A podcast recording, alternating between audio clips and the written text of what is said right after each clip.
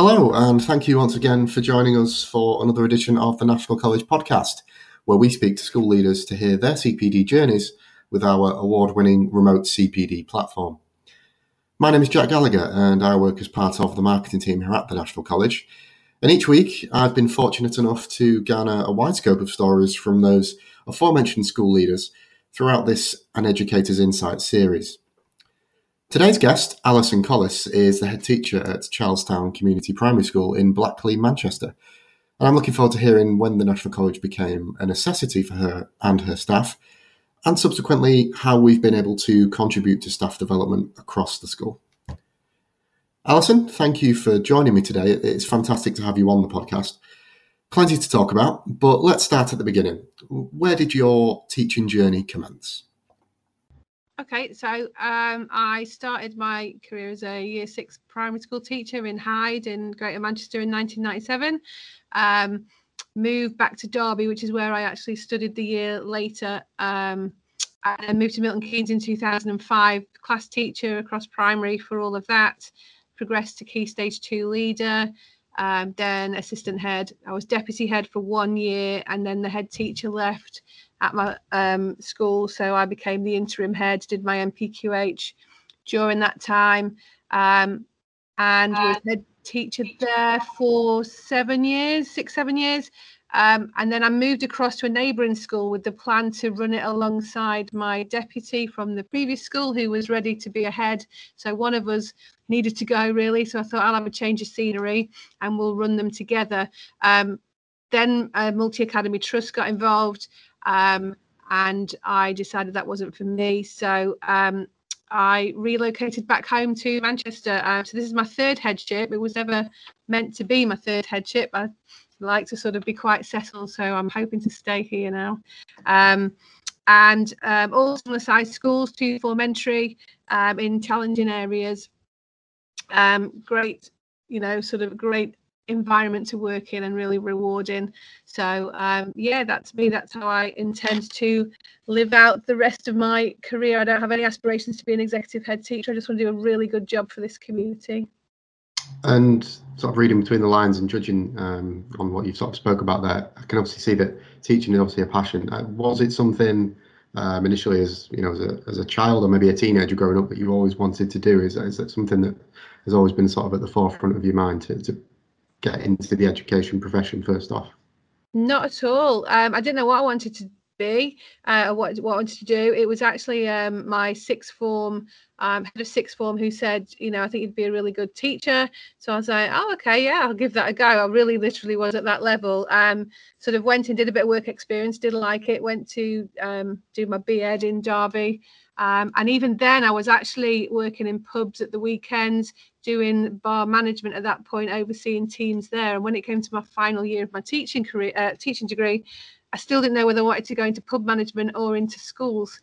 Um, it was only when after getting my first job back up here in Hyde that I fell in love with it and then never looked back really. Um, didn't really want to be a head teacher, and then suddenly that just grew as well to a passion. Um, I've got four children, two of my own and two stepchildren, so I was always quite busy at home.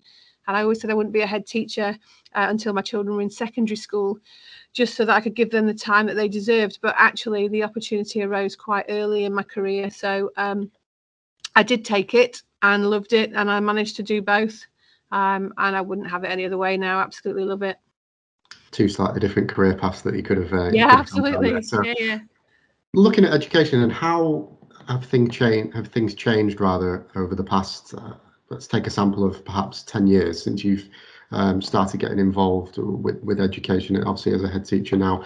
How would you look back and, and think? Um, I'm thinking maybe around policy, um, local authority support, that kind of thing. How things um, moved and evolved over time? Do, would you say? Um, I'm I actually quite like. I think it's gone in a positive direction. Many people would probably disagree with me, but the New curriculum has given us greater flexibility. Um, so I say new curriculum, it's not new anymore.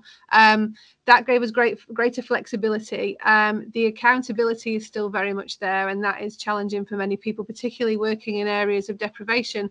But what we are allowed to do now, whereas perhaps it was more about data before and it was about attainment, not progress back 10 years ago, means that we can really, you know, meet children's needs now and not have to be solely focused on attainment. There's a lot more about well-being and mental health now and the whole child, um, which means that our priorities, I guess, have changed. Whereas 10 years ago, as a head, it was all data driven and core subjects whereas now school development plans are have a you know well mine certainly has a um, well-being target on it we've got a digital strategy um, focus on it now so that we're bringing our school into the 21st century and being forward thinking to help our children in their career path. So there's a much more creativity around it now i think.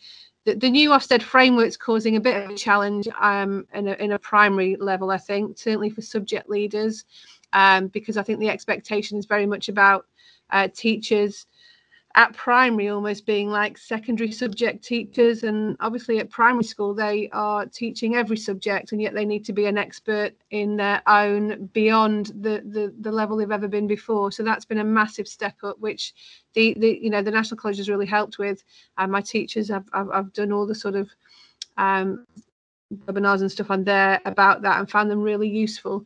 Um so so yeah i think the role has changed but it's got it's mainly I think for the better. Um, but again, many people would disagree with that as well. So, but that's my personal opinion.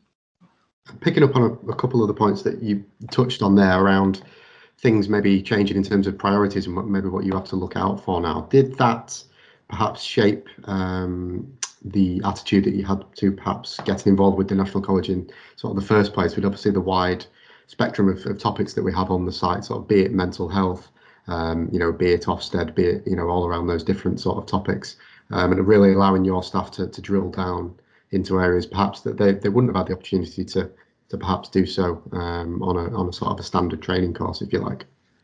Yeah, absolutely. It was the diversity of the the course opportunities that attracted me in the first place. Um, partly because from the, as I said about the subject leaders, we needed some work and development there, and there's because uh, I'd also moved to a new area in terms of not knowing um, not having the network, if you like. You know, when, when I worked down in Milton Keynes, you know who the good people are to go to for training, and and moving to a new area, you just don't have that. So it was really clear that I could look at it first and evaluate it, and sort of think that'll be really good for our teachers. That's exactly what they need. Um, so from that development perspective, it was really good. But I've I've used it. Um, very much so with TAs and um, actually with office and and um, caretaking staff, but TAs in particular have really embraced it. Um, and I've used it in a very um, set way. So, you know, in the sense of I've the, the, there's a there's a webinar on un, unconscious bias which I thought was really powerful. Um, so I, all the TAs did that, and then we had a discussion around it afterwards, and they really thought about their unconscious biases in the classroom. Um, and then I also gave them um, because we had some um, inset days to take as twilights. I said I wanted them to choose two programs that fit with their role, two that were of um, linked to their appraisal, and then one of just any interest at all that they had within their role. So they've really loved the freedom of being able to direct their own professional learning and the fact that it can be different to the person working in the classroom next to them. Um, so it, it has certainly the feedback has been that they felt really empowered that their you know learning is taking a personal journey for them on what exactly they need and all you know and supporting them. So tas have really in particular embraced it. My office staff love it because there are things on there such as um, you know to do with induction so safeguarding and, and all that kind of stuff they can do everything on there so they can use it very clearly. And site management now because there are um, programs on there that they can use as well and we've just taken on a new caretaker so he's been accessing some of those as well. So yeah it, it fits everyone um, and i can literally go on. I was looking at Rosenshine's principles over the holidays and i can just search it and there is something on that. So it is brilliant in that sense TAs is a, a topic that keeps cropping up actually when I keep um, sort of having conversations with fellow head teachers like yourself. They seem to say that head um, TAs rather have um, perhaps been excluded in the past from, from training and there isn't that opportunity um, perhaps like there is for subject leads or head teachers um, for, for them to develop. So is that an area that an office staff as well um, that they've said, you know, it's nice to have that actual opportunity in the first place to, to develop themselves? For office staff, definitely. I, have always been very um, focused on TA development in, in all the schools I've worked at. Um, so it is something, I mean, this has made it 10 times easier. Before I've had to seek external training or I've got teachers to model things to TAs, and we've done very much sort of things within the school but this has made it brilliantly easy and also as i said so personalized and i think that's the key that's really taken off in this school. And i know so many of them go and do ones in the evening and in the holidays without me asking them to because they find something and sort of go oh i really like the look of that and, and we'll do that. Um, office staff definitely there's a massive void there for development. Um, and now that there's more and more coming up on the national college that's really helped them getting involved too. And i've sort of really trying to sell that we are a learning community. We need to model constant learning and you know develop ourselves and, and be really sort of proactive. And that's that's the culture we're trying to create and this is helping immensely and in our sort of initial correspondence i touched on that you'd had over sort of 18,000 minutes completed uh, obviously that um, will have will have grown and, and, you know evolved over the summer holidays. I can imagine um, just from hearing what you've said there in terms of um, your own development and staff also um, going off um, exploring themselves on the website. And the word I, I kind of would use was be a, a culture, would you say, embedded th- throughout the school of you know personal um, responsibility for learning and having that environment for them to to develop in. Yeah, absolutely. I mean, I've only been here sort of well, we're 18 months or so now since January 2020, and obviously we had um, COVID nine weeks into that. Um, and it was perfect for that as well. So, you know, people, TAs at home in the first lockdown did use it for their own development. I've actually got a lady on maternity at the moment. She's going off on maternity leave in a few weeks. She's going to be, because she's quite in the third trimester now of her pregnancy, um, she isn't in school and we've kind of agreed that because of some health complications. So she's going to be doing some intervention from home with our children. But while we assess our children ready for her intervention she's spending this week using the national college to you know get herself um, up to date in any new developments this this term or um, things that she's interested in. And she's you know she's using it for a few days to really get herself back in the zone.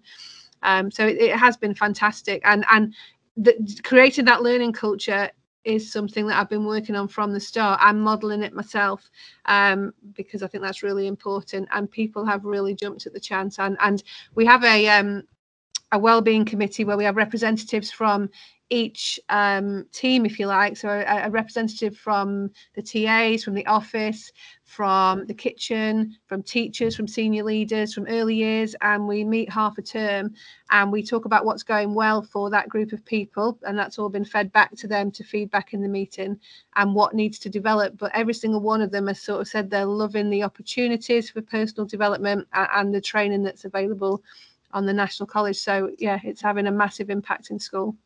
That is that is fabulous to hear. And Allison, as I always do, as a sort of a roundup um, conclusion to these conversations with, with sort of every guest I have on on the podcast, I ask them their biggest takeaway or biggest positive um, from from being a member of the National College. Is that an easy one for you to answer at this present moment? Would you say?